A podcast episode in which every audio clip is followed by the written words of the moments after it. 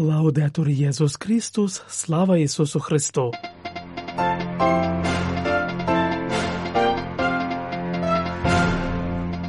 Ви слухаєте інформаційний випуск з Ватикану.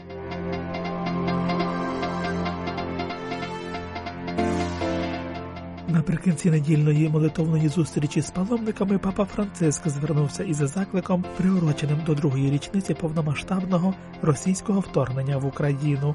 У своїй катехизі він заохотив вірних не відводити погляд від Христового світла. Спільнота святого Егідія підбила підсумки двогрічної допомоги стражденному українському народові. Про це у нашому сьогоднішньому випуску, а також думки з інтерв'ю апостольського нунція в Україні, приуроченого до сумної річниці. Зі студії Ватиканського радіо вас вітає отець Васильянин Тимотей Коцур. Браття і сестри. Вчора, 24 лютого, ми зі скорботою згадували другу річницю початку повномасштабної війни в Україні. Сказав папа Франциск, промовляючи до римлян і паломників, які в неділю 25 лютого зібралися на площі святого Петра у Ватикані на молитву Ангел Господній. Як же багато жертв, поранених, руйнувань, страждань і сліз було протягом цього періоду, сказав він, який стає жахливо довгим і кінця якого досі не видно. Це війна, яка не лише спустошує цей регіон Європи, але здіймає глобальну хвилю страху та ненависті поновлюючи свою найщирішу прихильність мученицькому українському народові та молячись за всіх, особливо за численні невинні жертви, благає віднайти ту дещицю людяності, яка допоможе створити умови для дипломатичного розв'язання в пошуках справедливого та тривалого миру, сказав святіший отець. Також, додав він, не забуваймо молитися за Палестину, за Ізраїль та за численні народи, шматовані війнами, а також конкретно допомагати тим, хто страждає. Задумаймось про великі страждання, згадаймо про невинних дітей. Папа також зазначив, що із занепокоєнням відслідковує зростання насильства у східній частині Демократичної Республіки Конго. Приєднуюся до заклику єпископів молитися за мир, висловлюючи побажання припинення сутичок і пошуку щирого і конструктивного діалогу, сказав він, скеровуючи думкою до Нігерії, де почастішали випадки викрадення людей, мовивши. Запевняю нігерійський народ у своїй близькості та молитвах, висловлюючи надію на те, що будуть докладені зусилля, щоб максимально обмежити поширення цих випадків. Далі святіший отець переніс погляд на азійський континент, висловивши близькість населенню Монголії, яке цими днями потерпає від сильного похолодання, що викликало серйозні гуманітарні наслідки. Також і це екстремальне явище є ознакою зміни клімату та її наслідків. Кліматична криза є глобальною соціальною проблемою, яка глибоко впливає на життя багатьох наших братів і сестер, особливо найбільш незахищених. Молімося за те, щоб зуміти приймати мудрі та відважні рішення, які допоможуть зробити внесок у піклування про створіння, заохотив папа. У другу неділю Великого посту церква латинського обряду пропонує вірним євангельську розповідь про преображення. Описуючи цю подію, святий Марко зазначає, що після того, як Ісус сповістив своїм учням про страсті, він узяв Петра, Якова та Івана, пішов з ними на високу гору, де у фізичний спосіб показав себе їм у повноті свого світла. Так він відкрив їм сенс того, що вони проживали разом до цього моменту. Проповідь Божого царства, прощення гріхів, зцілення та чуда були насправді вогниками більшого світла, світла Ісуса, світла, яким є Ісус, наголосив папа Франциск, коментуючи цю євангельську розповідь перед проказуванням молитви Ангел Господній у неділю 25 лютого, додаючи, що учні не повинні ніколи відводити погляд від цього світла, особливо в хвилини випробування, як от вже близькі страсті. Саме в цьому, як підкреслив святіший отець, полягає послання цього євангельського уривку ніколи не відривати погляд від світла Ісуса. Наступник святого Петра порівняв це із практикою, якої в минулому дотримувались землероби, які оручи поле зосереджували погляд на фіксованій точці перед собою, щоб робити рівні борозни. Саме це покликані чинити й християни під час життєвої мандрівки, а саме завжди мати перед очима світле Ісусове обличчя. Браття й сестри, відкриємося на світло Ісуса, Він є любов'ю і життям, що не має кінця.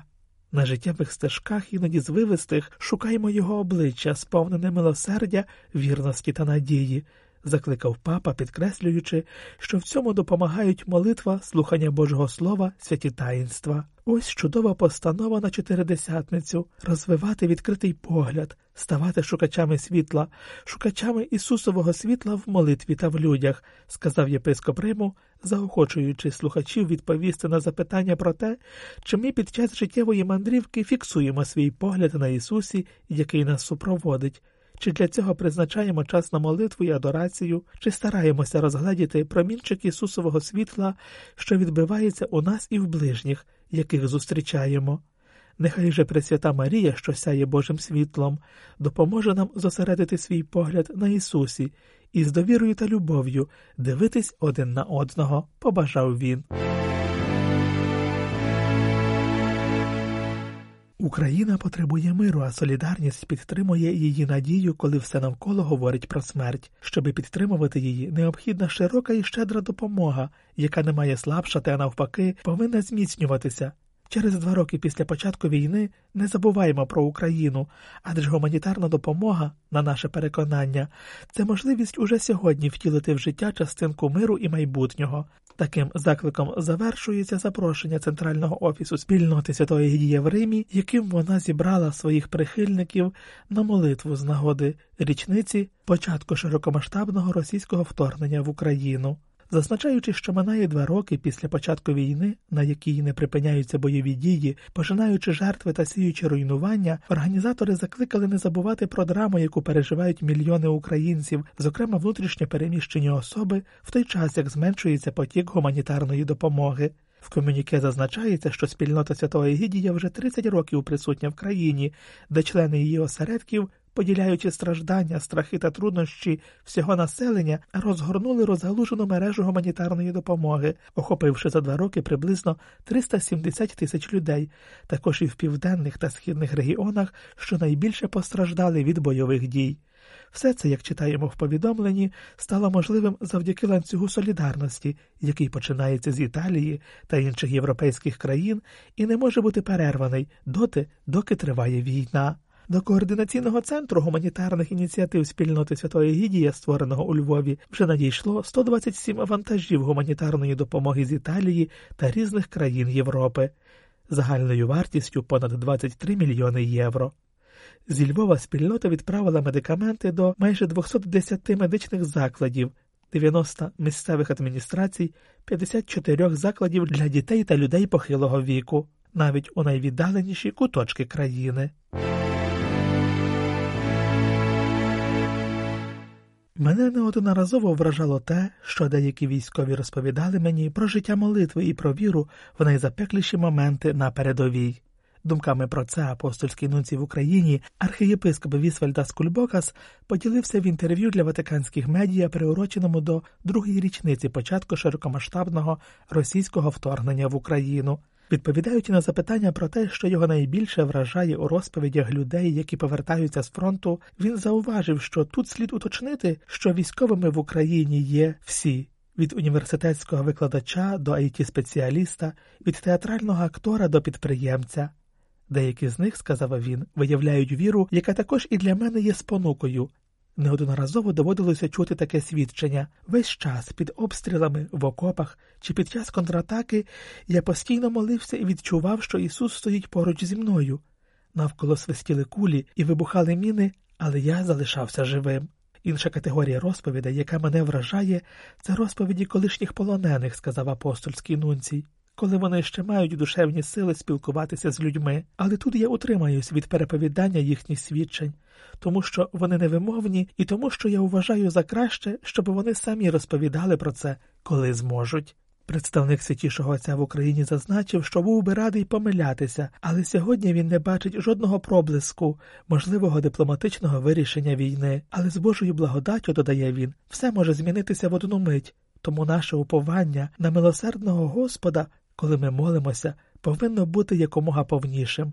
У будь-якому випадку, додав він, слід підкреслити, що найбільш наполегливі спроби в цій сфері виходять від тієї категорії країн і міжнародних організацій, які не ідентифікують себе повністю з жодною зі сторін. Це був інформаційний випуск з Ватикану.